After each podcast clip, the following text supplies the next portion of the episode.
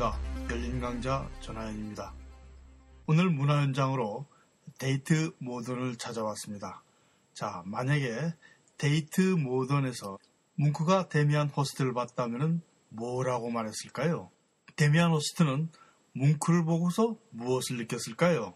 오늘의 주제는 도살꾼 미술가로 유명한 영국의 데미안 허스트와 Scream으로 널리 알려진 뭉크에 대해서 말씀을 드리기로 하겠습니다. 뭉크는 1863년 노르웨이에서 태어났고 데미안 호스트는 1965년 영국의 브리스톨에서 태어났습니다. 그러니까 두 사람의 생년은 102년이 차이 나는 셈입니다. 그래서 102년 만에 만난 뭉크와 데미안 호스트. 이것이 바로 오늘의 주제입니다. 뭉크와 데미안의 작업을 서로 비교해 본다 그러면은 표현적으로는 너무나 극과 극입니다. 그러나 주제와 내면적 소재에서는 이외로 두 사람이 공통점을 지녔어요. 그것은 바로 죽음을 소재로 하고 있다는 것입니다. 두 번째로 죽음을 소재로 각기 다른 시대적 배경을 바탕으로 해서 낯설기를 시도하고 있다는 것입니다. 낯설기라는 말이 생소하시죠? 그러나 문학과 연극을 전공한 분들은 이 낯설기 하기, 낯설기를 많이 들어보셨을 겁니다. 예술가들은 자기를 차별화하는 수단으로 표현에 있어서 개성을 갖고 다른 예술과 다르게 보이게 하기 위해서 종종 이 낯설기, 낯설게 하기를 시도합니다. 그러니까 최근에 데미아노스트가 상어를 포르말린 용액에다 집어넣고 이 돼지와 소와 양의 반을 갈라서 분리해 놓고 또는 때로는 소를 토막토막 내는 작업들이 모두 낯설게 하기를 시도하고 있는 것입니다. 요즘에 데미안은 또 소 머리를 잘라서 유리관에 넣고 그 안에서 파리가 증식되고 구두기가 끓는 것을 생생하게 보여주고 있습니다. 이런 그의 작품에 대해서 재미있다고 하는 사람도 있지만은 대부분의 일반 관객들은 놀라고 그 역겨하고 사실은 받아들이려고 하지 않습니다. 바로 이것이 기존 관념에 대해서 낯설게 하기를 시도한 효과입니다. 여기서 우리가 반드시 질문을 던져야 될 것은 데미아노스트는 무엇을 낯설게 했는가 하는 것입니다. 또 왜 그것을 어떻게 낯설게 했느냐는 것이죠. 그가 낯설기를 시도한 것은 바로 죽음입니다. 그러고 어떻게 낯설기를 시도했냐면은 직물성으로 그는 낯설기를 시도합니다. 낯설기를 시도한다는 것은 어떠한 사물이 어떤 사람에게 바로 전달될 수 있는 느낌의 거리를 대폭 늘려주거나 비틀어주거나 꼬아줘서 그것을 바로 느끼지 못하도록 하는 것입니다. 그러니까 데미아노스트는 보통 사람들이 죽음에 대해서 가지고 있는 경건한 이미지와 엄숙한 신비성을 거꾸로 더럽고 추하고 잔인하고 거칠게 표현해서 기존의 관념에 반해서 낯설게를 시도하는 것입니다. 그러나 따지고 본다 그러면 사실 이 낯설게 하기는 우리가 장래의식을 만들어서 이제까지 수만 년 동안 변해오면서 거쳐온 그런 관념들을 제거해버리고 있는 것입니다. 낯설게 하기가 뭐냐고요? 아직도 낯설게 하기라는 개념에 대해서 이해를 못 하시는 분들이 계신 것 같아서 예, 다시 한번 자세하게 설명을 드리고 데미안 허스트 이야기를 계속하도록 하겠습니다. 문학에서의 낯설게 하기 기법은 예, 슈클로프스키에 의해서 1900년대 초부터 이용되었습니다. 단어를 사용하는 데 있어서 친숙하고 일상적인 사물이나 관념을 낯설게 하여서 새로운 느낌이 들도록 표현하는 방법이 바로 낯설계학입니다. 여러분들의 이해를 쉽게 하기 위해서 제가 영사 UK 라디오 강좌에 PDF 화일을 첨부했습니다. 낯설게 하기 화일을 한번 펴보시기 바랍니다.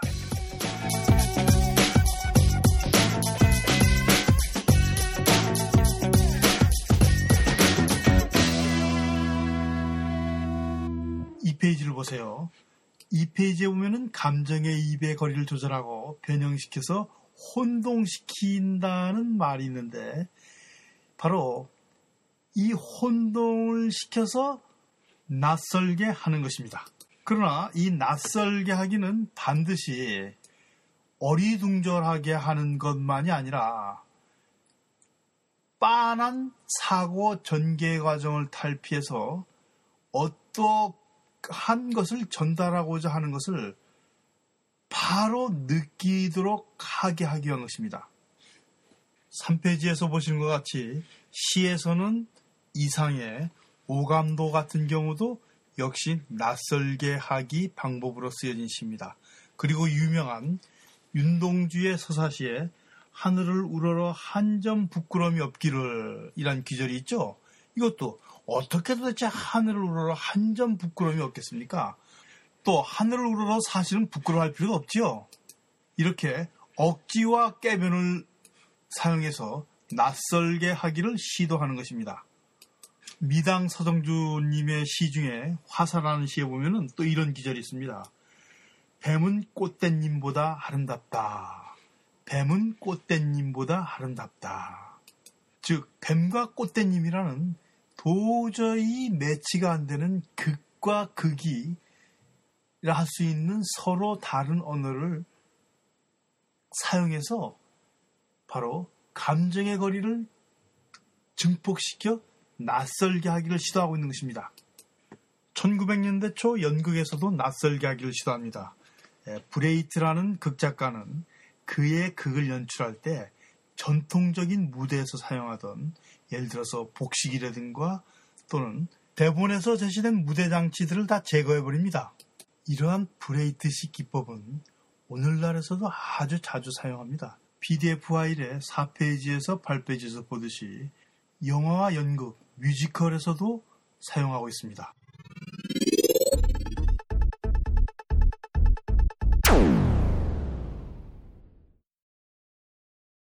니콜 키드만이 대본만을 보고서 2천만 불이나 되는 출연료를 받지 않고 공짜로 출연을 해줬던 도그빌이라는 영화의 세트도 역시 브레히트 방식의 세트입니다. 또 7페이지에서 볼 수 있는 맘마미아 뮤지컬 세트도 역시 브레히트식 디자인입니다. 미술에서도 이 낯설기 시도는 자주 사용하는데 아마도 1900년대 초에 시작되었던 표현주의에서 많이 나타난 현상으로 보아집니다. 특히 뭉크의 작품 속에서 이러한 낯설게 낯설게 하기 시도를 우리는 엿볼 수 있습니다. PDF 10페이지 화일을 봐주세요. 이렇게 낯설게 하기는 평소에 가지고 있던 고정관념을 다른 표현으로 깨부시는 겁니다. 그래서 관객을 놀라게 하고 호기심을 자극시키는 것입니다. 11페이지를 보세요. 자, 여기서도 역시 낯설게 하기를 시도하고 있죠. 변기는 소변을 넣는 것이다 라는 고정관념을 파괴시키고 다리미는 옷을 다리는 것이다 라는 것을 역시 파괴시키고 있습니다. 지상의 변기는 오줌을 눕는 소변을 보는 화장실에서 화랑이라는 갤러리라는 장소를 옮겨서 기존의 용도를 변화시키고 그리고 만레이는 다리미를 다리, 다리는 기능을 해주는 바닥에다 앞짐을 박아서 역시 기존의 도구성을 파괴시키고 있는 것입니다.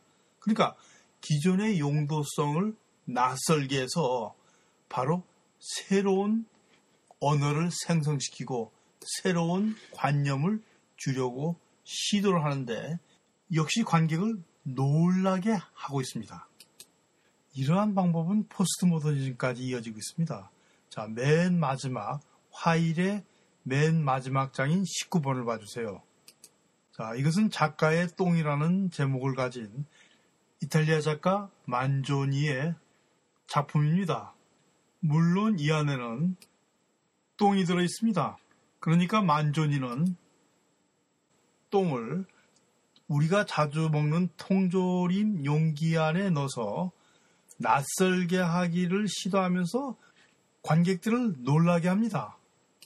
이렇게 낯설게 하기는 예술에서 전방위로 사용되었는데 자 여러분이 화일에서 보신 것 같이 12번, 13번, 14번의 살바드로 달리나 마크 로스크 같은 초현실주의적인 작가에서도 역시 이런 낯설 이야기가 사용됐고 피카소의 입체파나 그리고 팝아트의 앤디 월도 역시 낯설게 하는 방법을 자주 사용했습니다.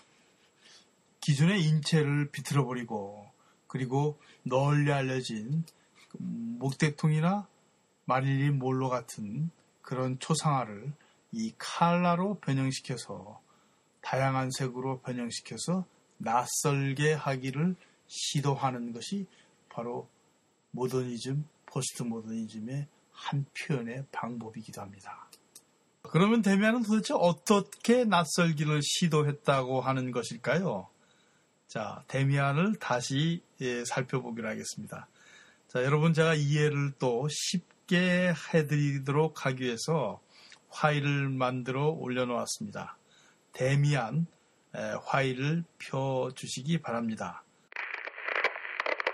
자, 2번 파일을 보시면은 소의 상징성이 나옵니다. 자, 제가 소의 상징성을 이렇게 끄집어낸 것은 데미안 허스트가 소의 머리나 소의 몸을 자주 사용했기 때문에 그렇습니다. 9번 화일을 잠깐 봐주시겠습니까? 자, 9번 화일에서 보면은 에, 소를 반으로 갈른 모습이 보이죠?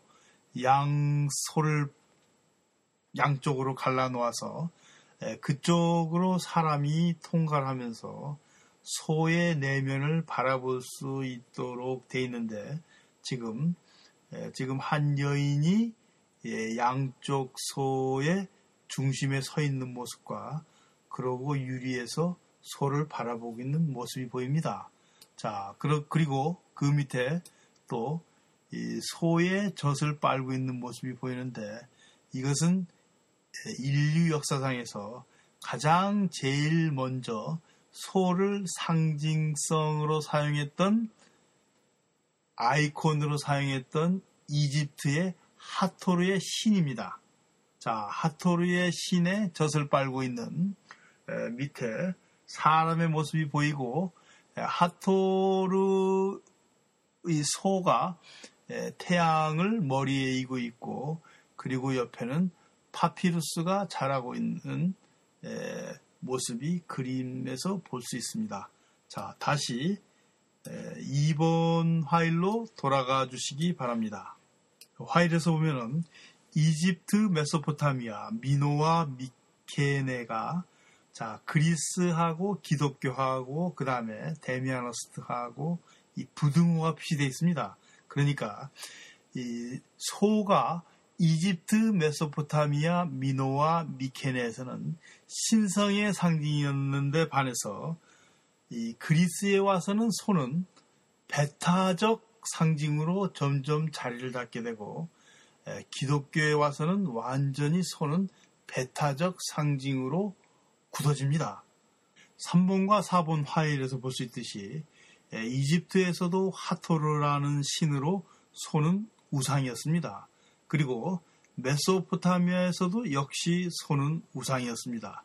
그리고 5번 화일에서 볼 수 있듯이 고대 미케네 그러니까 지금 말하자면은 아테네 아래쪽에 스파르타가 있었던 섬 지역을 미케네라고 하는데 이 미케네 문명에서도 역시 소는 우상화 되었던 듯 보여집니다.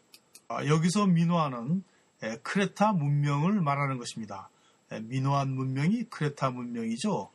그러니까 자 여러분들이 잘 아시는 이 제우스 신화를 보면은 제우스 이 신이 메소포타미아 공주를 납치하기 위해서 메소포타미아 지역에 가서 소로 변장하죠.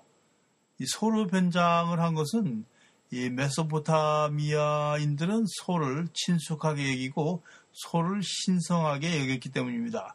그래서 에, 친근감을 주는 소로 변장해서 이 접근을 한 다음에 에로페 공주가 아, 소에 올라타자 바로 납치를 해가지고서 크레타 섬으로 오죠. 그래서 여기서 이 크레타 문명이 시작된다는 신화가 있는데 그러니까 바로 크레타 문명 같은 경우도 이 소를 숭상했고 소에 대한 이 상징성이 문화 전반에서 많이 나타나고 있습니다. 자, 크레타 섬의 위쪽에 위치하고 있던 미케네 문명은 당연히 미노안 문명의 영향을 받아서 역시 소를 우상으로 하고 소를 신성시 여겼던 것입니다. 그런데 이것이 그리스가 본격적으로 역사에 나타나면서는 새로운 방향으로 전개됩니다. 그러니까 신성하던 소를 죽이고 자기네들이 전개하는 우상과 신들을 부상시킵니다. 당연히 이전까지 믿었던 이전까지 숭상되었던 외래 신들은 죽여야 되죠. 그래서 그리스 신화에 보면은 이 테세우스가 아테네의 왕자 테세우스가 미노타우루스를 죽이는 장면이 나옵니다. 자, 그림 6번을 봐주세요. 화일 6번입니다. 다음 장 7번은 제우스 신이 소로 변신을 해서 에우로페 공주를 납치하는 그림들입니다. 이것이 서양에서는 아주 중요한 소재로 자주 그려졌습니다.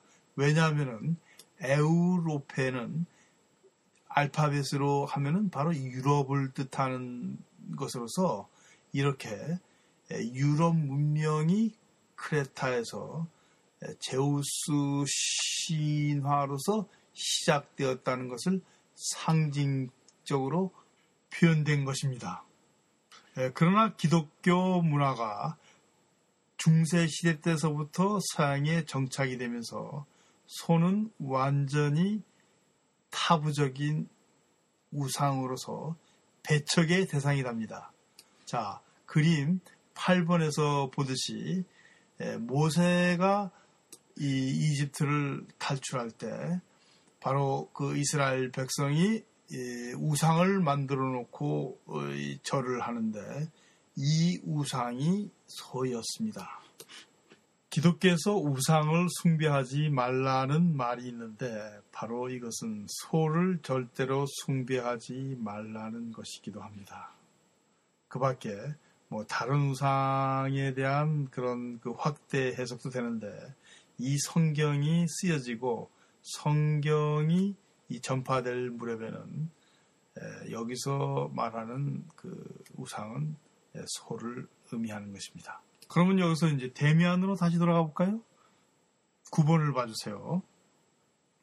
자, 9번 하일에서 보듯이 소의 배를 두 개로 갈라서 사람이 그쪽으로 통과할 수 있도록 작품을 만들기도 하고 또 소를 토막을 내기도 하고 또 소를 그대로 방부제에 집어넣기도 했는데 이것이 기독교 신자로서 서구의 기독교 문화에서 성장한 한 작가로서 메소포타미아에서 우상이 되는 현재 이슬람 지역에서 우상이 되었던 소를 배척하거나 반으로 가르거나 파괴시켰다고 생각하진 않습니다. 왜냐하면 그가 의식적으로 문화의 충돌을 경험하거나 또 열렬한 기독교 신자라는 생각도 없기 때문입니다.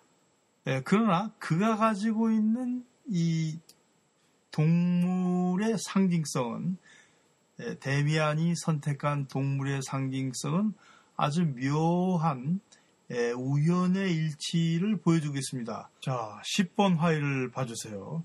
10번 화일에서 보듯이 양은 양은 이집트의 신왕조의 최고의 신 아문을 상징하는 것이었습니다.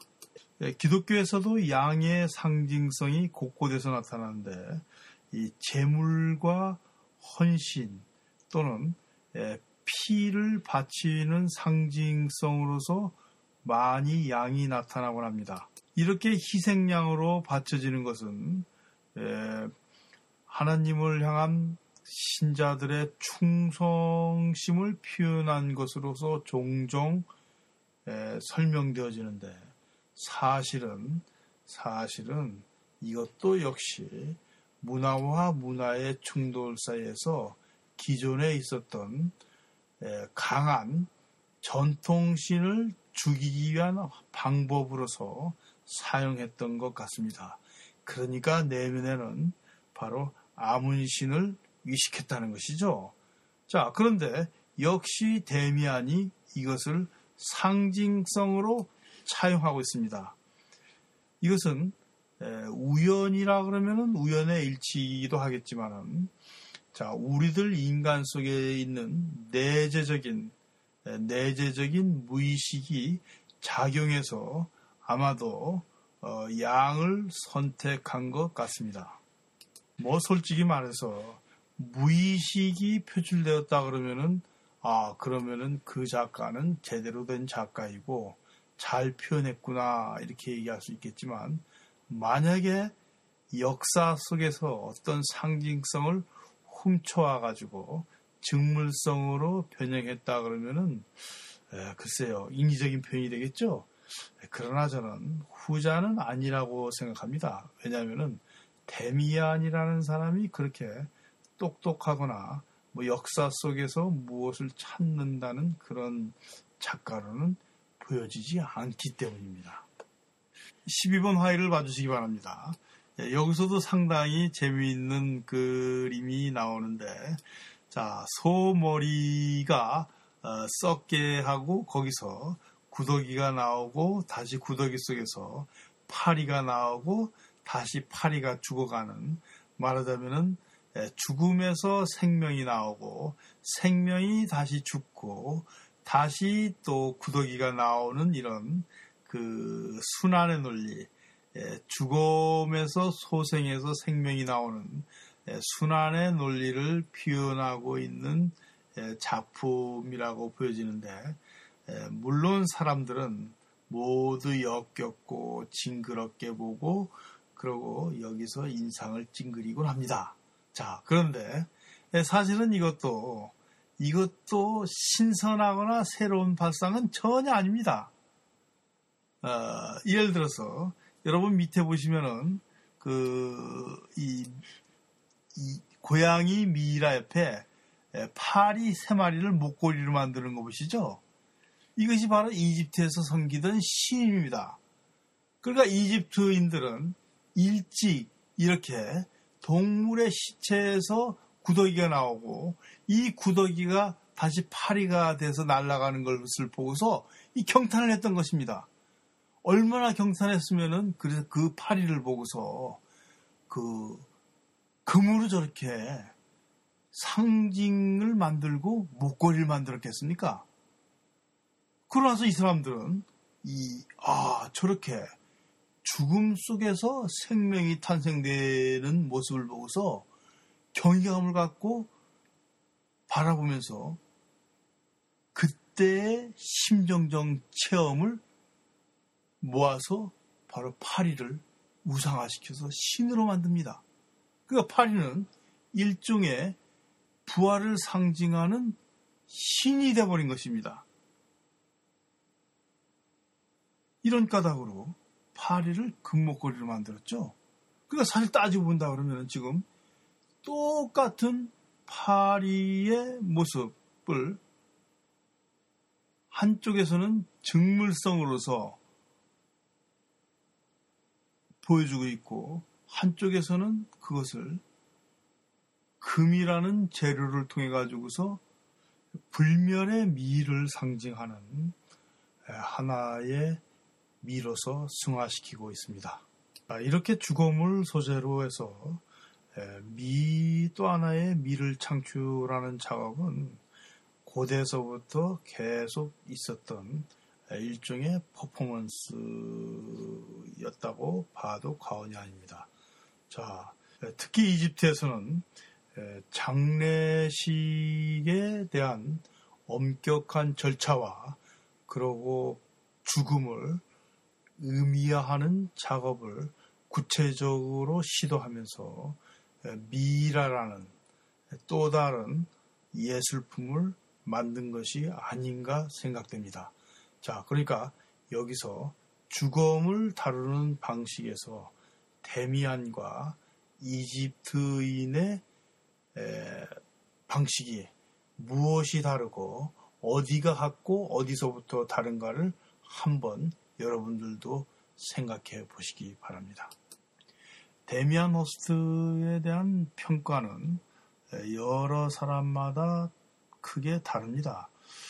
그래서 뭐 제가 이 예술은 각기 다르게 바라볼 수 있고 또 다르게 생각할 수 있는데 제가 뭐 여기서 여러분들한테 이것이 옳다, 저것이 옳다라고 말씀을 드릴 수는 없을 것 같습니다.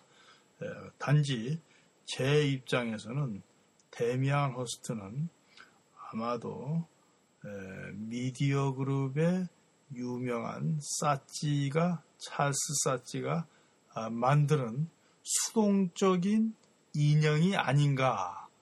아, 그러니까 그의 꼭두각시나 장난이 만든 걸작품이 아닌가 저는 생각합니다. 그러니까 데미안 호스트는 어, 온전한 한 작가라고 하기보다는 찰스 사치, 그러니까 그가 찰스 사치의 작품이라고 저는 생각하고 있습니다.